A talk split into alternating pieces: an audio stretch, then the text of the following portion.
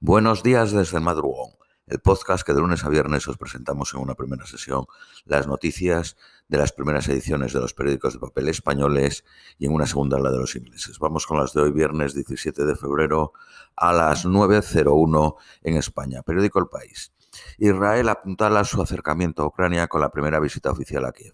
El ministro de Asuntos Exteriores de Israel se reúne con Zelensky y anuncia que apoyará su iniciativa de paz en la ONU, pero evita comprometerse públicamente a entregar armas pese a la presión de Kiev y Washington. El jefe del grupo Wagner estima que las milicias tomarán Bakhmut en marzo o abril. Los ucranianos representan ya la segunda comunidad extranjera en Alemania tras la acogida de casi un millón de refugiados. El gobernador de Luhansk dice que decenas de miles de tropas rusas están concentradas en el frente. Estados Unidos cree que ni Ucrania ni Rusia alcanzarán sus objetivos militares. Stermer, el líder de los laboristas británicos, visita Ucrania y promete mantener el apoyo si ganan las elecciones. España ha inmovilizado 1.022 millones en bienes de oligarcas rusos.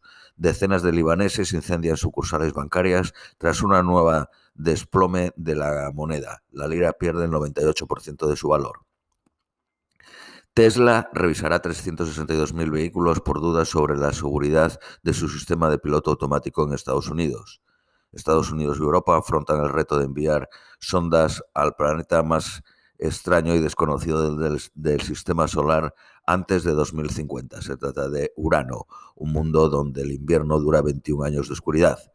El grupo Réplica lanza un boicot contra, eh, no, el Grupo Republic lanza un boicot contra Carlos III y aspira a organizar fuertes protestas el 6 de mayo, el día de la coronación en la abadía de Westminster.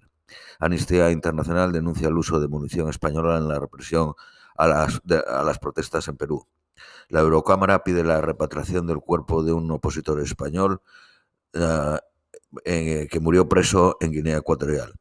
La embotelladora de Coca-Cola en Europa y Asia gana 1.521 millones en 2022, un 54% más. Periódico ABC. Ortega insiste en quitar la nacionalidad a las que cuestionan su dictadura. Retira y confisca los bienes de 94 críticos de su gobierno. La oposición colombiana acorrala a Petro con protestas y un paro nacional. El 6 de febrero, Petro anunció una serie de reformas que han provocado descontento social. La oposición colombiana teme que Petro copie el modelo del régimen chavista. Rusia revoca todos los tratados internacionales firmados por el Congreso de, por el Consejo de Europa. Israel privará de ciudadanía a los condenados por terrorismo. Manifestación de jubilados en Wuhan, la ciudad china famosa por el origen del COVID, contra, y las manifestaciones son contra los recortes sociales. Periódico La Vanguardia. Biden dice que no busca una guerra fría con China, pero no se disculpará. La ONU rechaza las críticas en su lenta respuesta al seísmo en el noroeste sirio. Periódico El Economista. Repsol invertirá 5.000 millones este año, ha aumentado un 70% sus beneficios. Eh, British Petroleum convertirá la refinería de Castellón en su centro clave para el hidrógeno. Iberia crece en América Latina con un 23% más de vuelos. Airbus logra un beneficio récord de 4.247 millones. España tiene el coste de despido más elevado de toda la Unión Europea. Periódico Cinco Días. El IBEX alcanza máximos de tres años, pero sigue sin superar los niveles pre-COVID. Periódico La Razón. El jefe de los mercenarios Wagner atribuye el lento avance de las tropas y la falta de victorias a una excesiva burocratización del ejército. Israel ofrece sistemas de alerta de bombardeos a Ucrania. La reapertura de la embajada en Kiev lima las asperezas entre los dos países. Los laboristas buscan recuperar su hegemonía en Escocia gracias a la crisis de los independentistas. Periódico La Razón. Las eh, dos normas impulsadas por Irene Montero la del aborto y trans reciben el place con la amenaza de similares consecuencias indeseadas. La venta de coches no volverá a niveles prepandemia hasta 2030. Periódico La Vanguardia. España legaliza el cambio de género a los 16 años. En Europa solo Noruega y Países Bajos tienen una ley trans a esa edad. la norma exime de permiso paterno y de informe de médicos previos.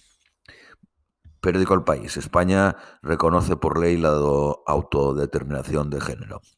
Feijó eh, garantiza que no tocará la ley de plazos del aborto, pero hace equilibrios con el sector ultra del Partido Popular. Sánchez ve a Podemos en modo electoral y asume que informará la ley del solo sí, reformará la ley del solo sí con o sin ellos. Eh, Radio Televisión Española confirma el final definitivo de la serie Cuéntame. Los capítulos de su 23 y última temporada abarcan el periodo de 1994 y 2001. El gobierno presume de una ejecución del 75% de los fondos europeos.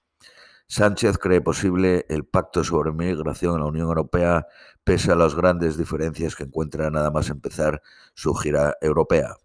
El Tribunal Supremo confirma penas de 20 y 22 años a los cuatro acusados del asesinato del concejal asturiano de Izquierda Unida, Javier Ardines, en 2018. Ayuso anuncia por sorpresa un aumento del 15% del gasto para los centros concertados. Periódico ABC. El gobierno no logra autorizar 3.300 millones de los fondos de, de la Unión Europea previstos en 2022. Montero destaca que eso no significa que el dinero se pierda, sino que habrá que gastarlo más adelante. Podemos se lanza contra Amazon y la entrega a domicilios. Impulsa un impuesto que grave las, operativas de las furgonetas de repartos. El Congreso da luz verde a la ley trans que permitirá el cambio de la, de la condición en el registro solo con la voluntad. Feijor renuncia a recurrir que los jóvenes puedan abortar sin permiso paterno. Esto es todo por hoy. Os deseamos un feliz eh, viernes y un feliz fin de semana y os esperamos el próximo lunes.